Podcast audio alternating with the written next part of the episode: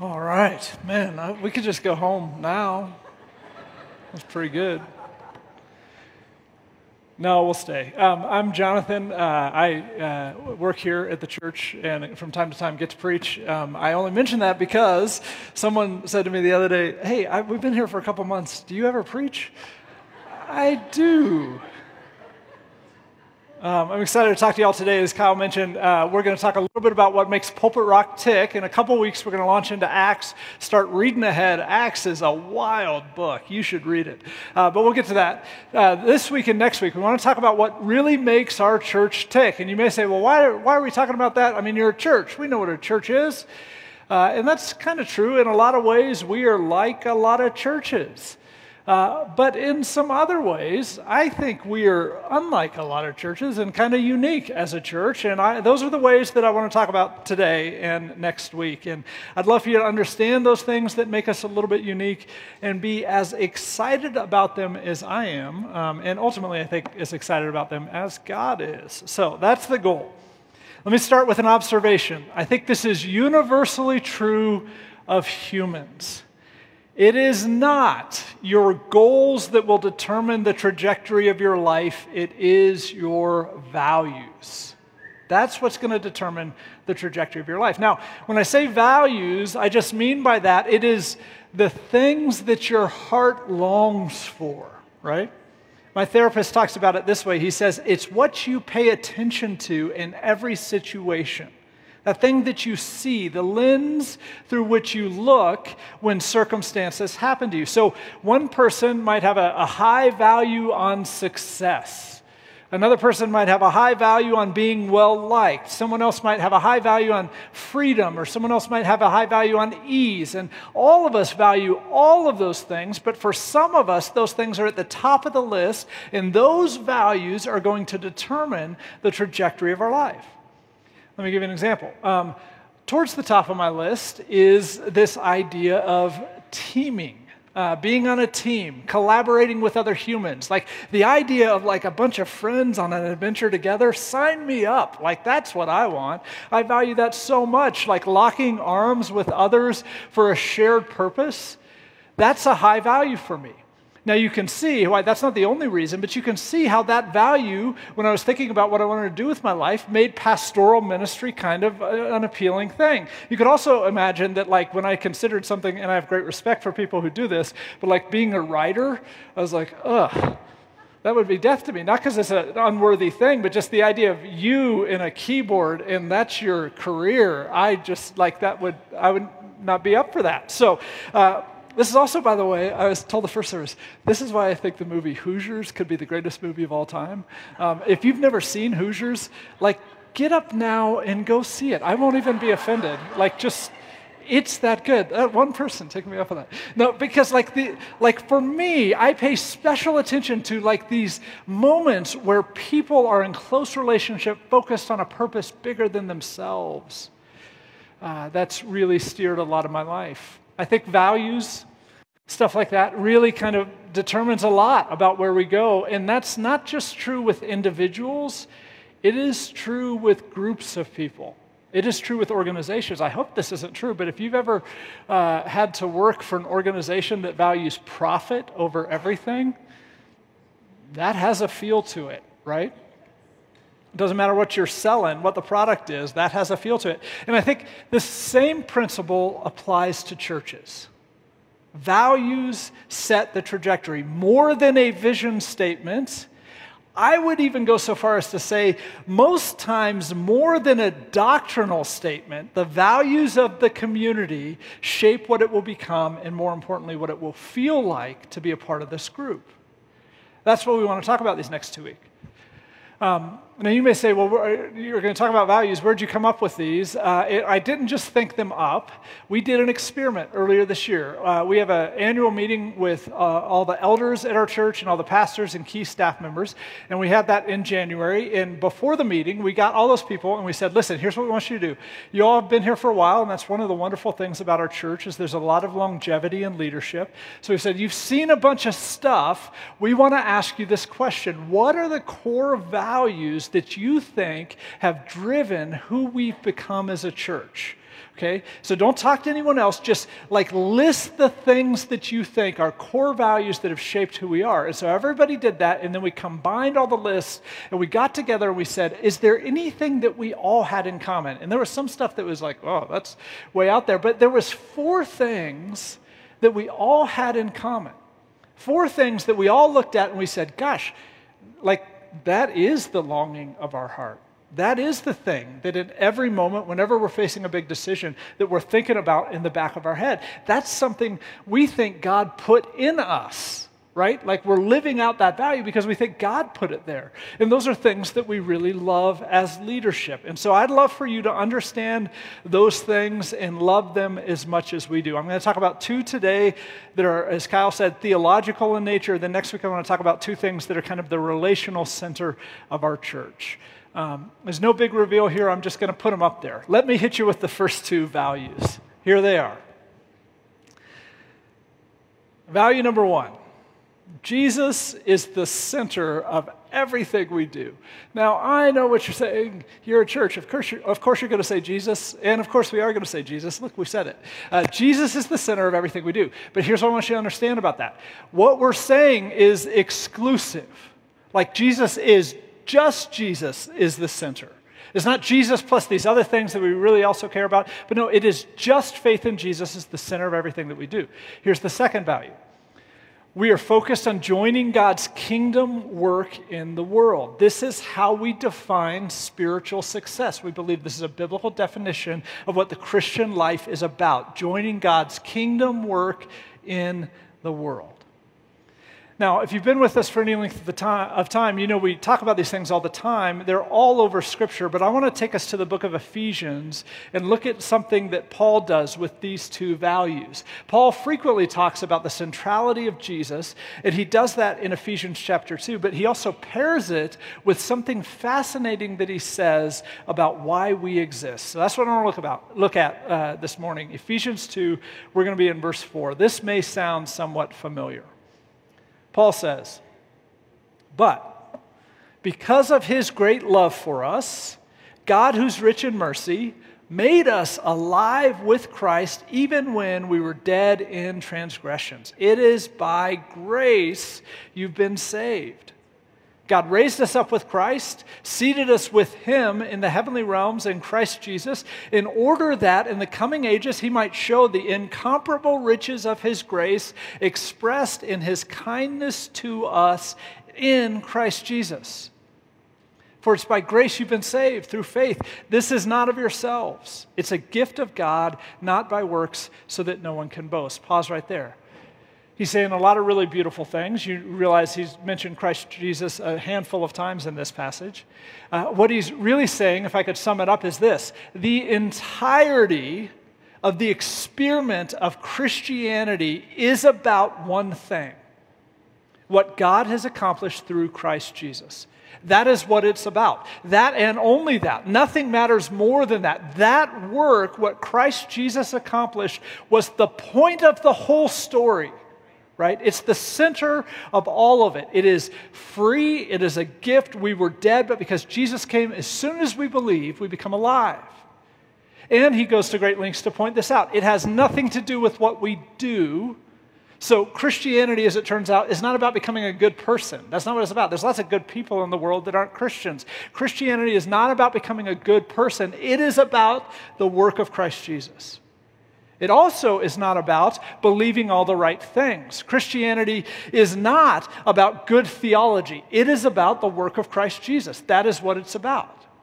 It is about reaching out in hope and faith to God and discovering that He has already reached back to us through Jesus Christ. And it is the best news in the history of news. You know, it is the most accessible thing, the most beautiful truth.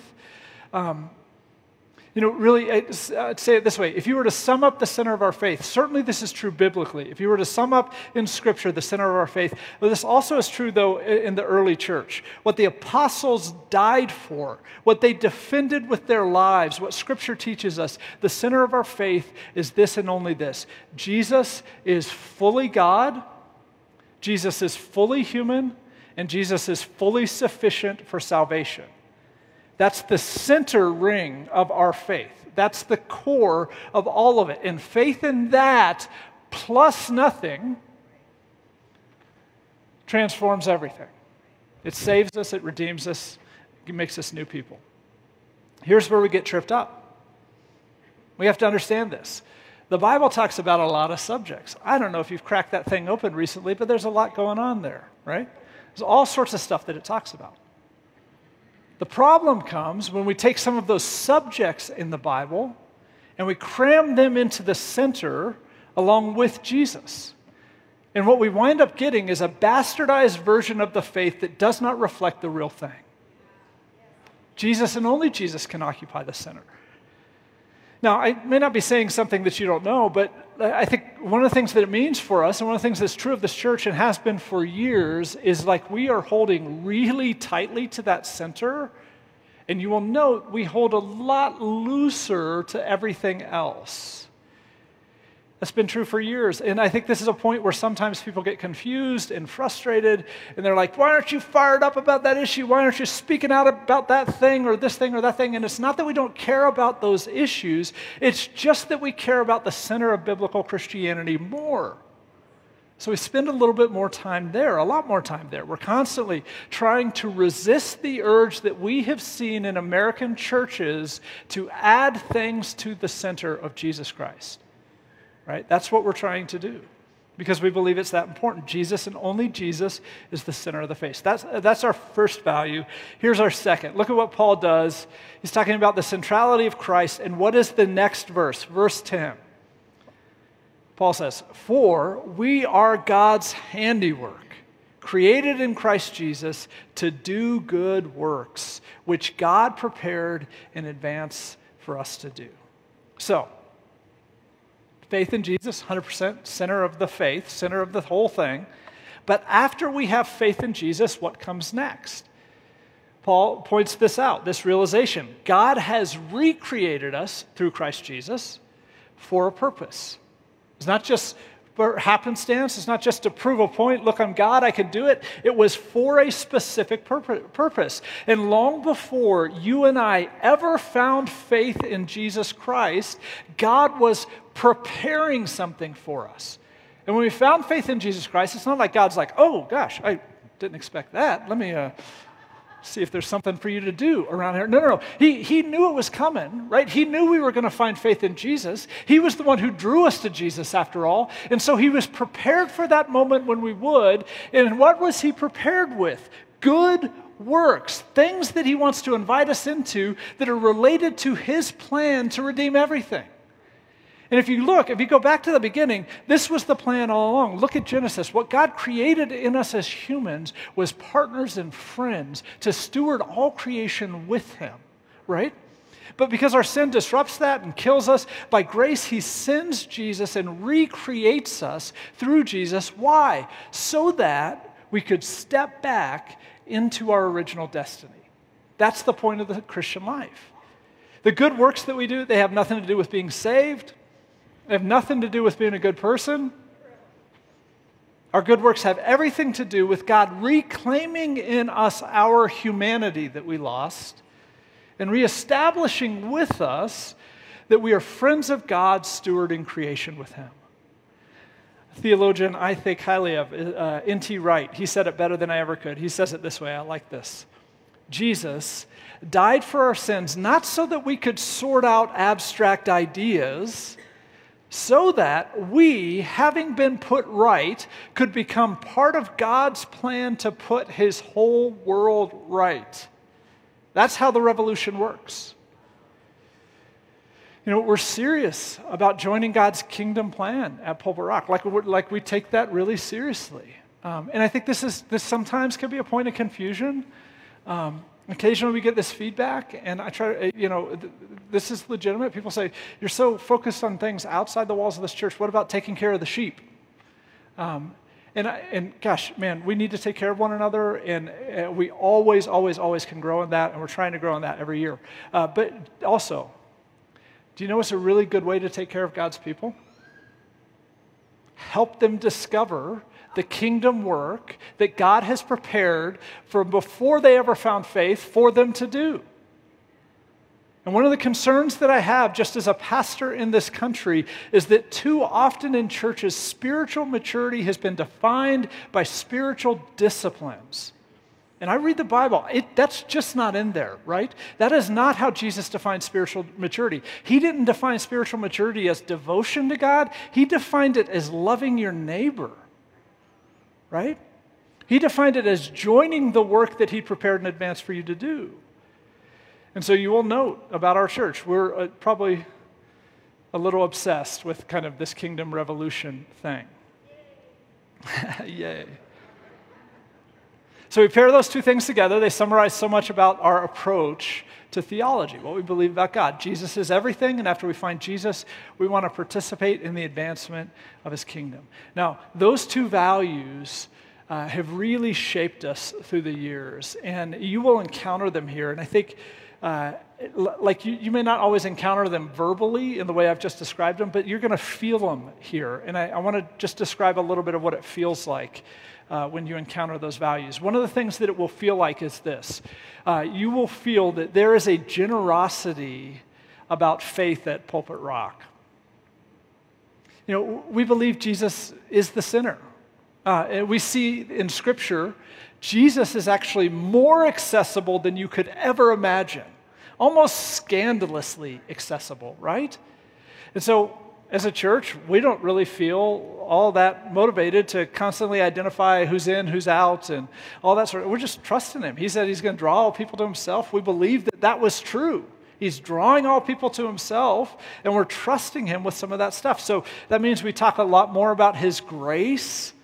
Um, than ever we will talk about judgment in hell. If you really want to hear me talk about judgment in hell, I believe in those things, and I'll tell you privately all of the judgment and hell stuff you want to hear. Um, we talk more about grace here, not because we don't believe in judgment and hell, but uh, because we actually believe Jesus is the solution to all that stuff. He's the point, and so we're going to spend more time there. You'll note this we have a fairly high capacity for diversity of opinion on doctrine at Pulpit Rock. It's not because we don't care about doctrine. I have strong opinions about all sorts of doctrinal things. We just have a low desire to make everyone at Pulpit Rock here think the same thing. Maybe this is naive, but we honestly believe this. Like, if, if we have faith in Jesus in common, and if we're both focused on the kingdom, then we can walk together. You know? Uh, most of what splits churches is not those two things. And so we feel like if we have faith in Jesus and we, we're focused on the kingdom, we can walk together. I know that's a little unique because I know that a lot of churches are expending a lot of effort to make sure everyone believes the same thing in their church.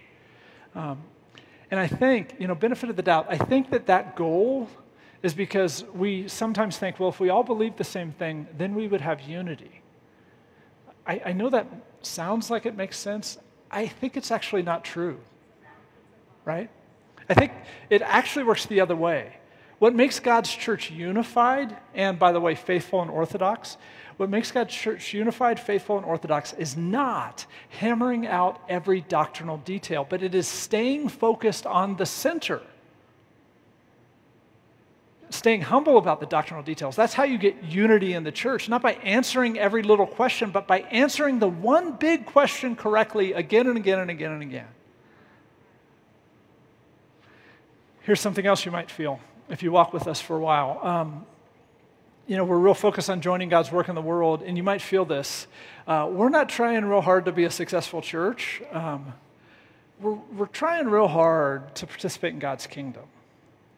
And I want to uh, tell you some of my journey on this. I've been a pastor for about 20 years, um, two decades, right? So I've spent probably way more time than I should have thinking about the question of how do you become a successful church? And that's kind of the job, figure that one out. Um, and I'd go to conferences, I'd study people who were successful churches. And a few years ago, something started happening that was deeply concerning and troubling to me as I started seeing many successful churches that I had studied and listened to and thought, oh, they really have this thing figured out, have catastrophic falls from grace. And I, I think it was the Holy Spirit um, that eventually said this to my heart, and I was like, oh, but I, I think the Holy Spirit eventually said something to me that is really important. He said, you can actually, in America, be a successful church and have nothing to do with the kingdom of God. And before he said that, like my prayer was, God, make us successful, make us a successful church. After he said that, like I, I felt fear. Like I was like, God, please do not let us be a successful church that has nothing to do with your kingdom. Um, because that is a real risk. I, it doesn't make sense how it should happen, but it, it happens. And so we are kind of trying to abandon the idea of being a successful church or trade it in for just participating in God's kingdom. This is not a platitude when I say this. I really do believe this in, in, my core of who I am. The best thing about Pulpit Rock is not what happens on Sunday morning. Um, and you might be sitting there saying, Yeah, no joke, I'm here. Um, but.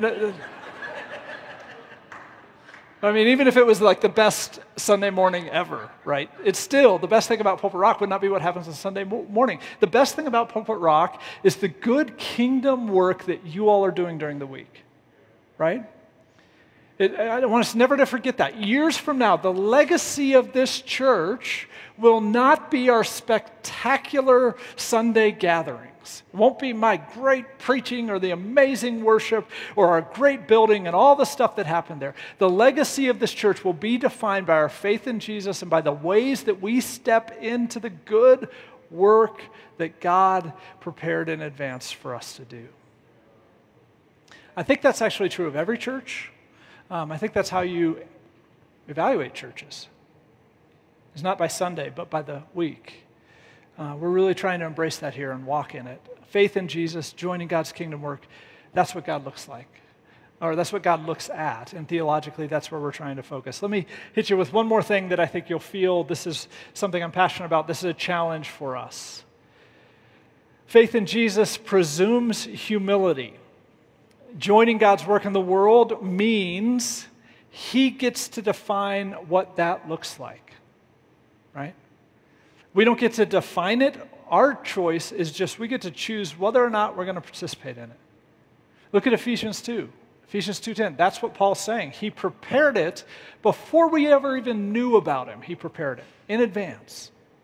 So he defines it, and he defines his work again and again and again in Scripture as a work of humble, sacrificial love. That is his work. I mean, listen to his words. Love the Lord your God with all your heart, soul, mind, strength. Love your neighbor as yourself. A new command I give you love one another as I've loved you. Look at the Old Testament. Administer true justice, show mercy, compassion to one another. That's how he talks about his mission on earth. Like, we don't have to like those things, we don't have to uh, do any of those things. If we don't want to be merciful and compassionate to all people, we don't have to, but we don't get to change them. He's already prescribed them. God's kingdom work is already defined. It is treating every person created in the image of God as if they are valuable and loved by Him because indeed they are, right? That is the work. Doesn't matter if we don't like them, they're valuable and they're loved by God. It doesn't matter if we find their lives objectionable. It doesn't matter. They're valuable and they are loved by God. It doesn't matter if we think of them as our own personal enemy. They are valuable and they are loved by God. And that and only that is the work that He's prepared in advance for us to do. And so, what we're looking for in humility is just how do we leverage our lives for that work that He's defined. This is the deal. As Christians, we don't get to be antagonistic with the world. We don't. That's not the work. We don't get to just fight for our rights. I mean, we clearly do get to do those two things, but when we do those two things, we have abandoned the work of God that He has prepared and we're doing our own work, okay? So in humility, we think this uh, this work of humble sacrificial love that's the point. Keeping Jesus as the center, that's the focus. And when we do that, it will transform everything our world, our city, even us. Now, you might have had this thought while I'm talking about this stuff like, that seems a little simplistic. Jonathan, maybe you've drawn the circle too tight. That just focus on Jesus and the kingdom work of loving others. That's it. Um, that's a bit reductionist for our complex world, isn't it? Don't we have to do more than that? Um, lest you think that I'm being reductionist, let me hit you with a story from church history. I know what you're saying, Jonathan, we love church history. Um, I know, that's why I'm telling you the story. Do you know about Julian the Apostate? Have you ever heard that name, Julian the Apostate? Um, Okay, so here's the story. Jesus died, rose again, uh, early 30s AD, as near as we can tell, and he ascends into heaven, leaving behind maybe 150 followers. That's it. That's all he left behind. For the next 300 years, those followers grow and expand, uh, and they were focused on just a very few things. They didn't have so many things that we have, like they didn't have a Bible to argue about, they didn't have seminaries, they didn't have property for a church building or to meet in, they didn't have many rights, they really didn't even have have the favor of society or government. In the Greek and the Roman world, um, Christians were perceived as atheists. And I know that sounds kind of weird because we're like, no, we're the ones who believe in God. But to the Roman perspective, they looked at these Christians and they're like, listen, for thousands of years we've believed in the gods, and you're saying none of them exist? You're atheists. Uh, because this idea of monotheism had not yet really caught on. Um, so they didn't have many of the things that we have, but the one thing they did have was focus.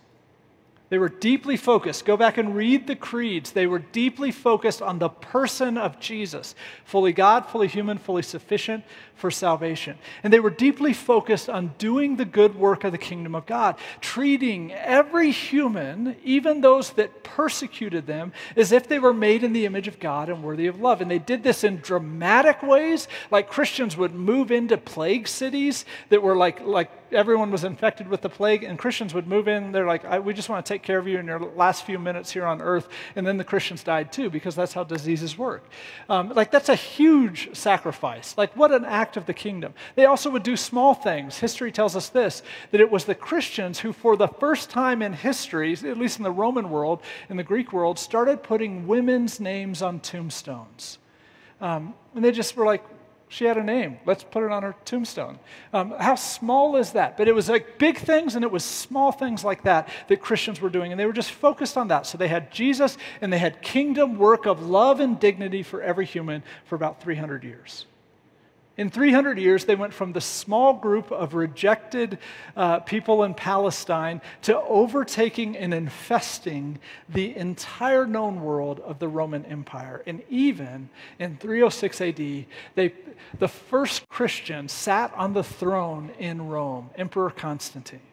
When he converted to Christianity, um, he led sweeping reforms created religious freedom for really for everyone, but especially for Christians, made space for them. And for the first time, because of Emperor Constantine, Christians didn't have to live in fear anymore. It's a pretty big turnaround from where they were in 30 AD. Now, Constantine reigns as emperor for 31 years. He dies. Next few emperors, they mostly did the same sort of stuff. Until 361 AD, a man named Julian takes the throne of the empire in Rome, also known as Julian the Apostate, which is a pretty cool name. Um, Julian's not a Christian, he's a pagan. He only reigns for two years, but during that time, he sets out the top thing on his political agenda was to reverse everything Constantine had done for Christians.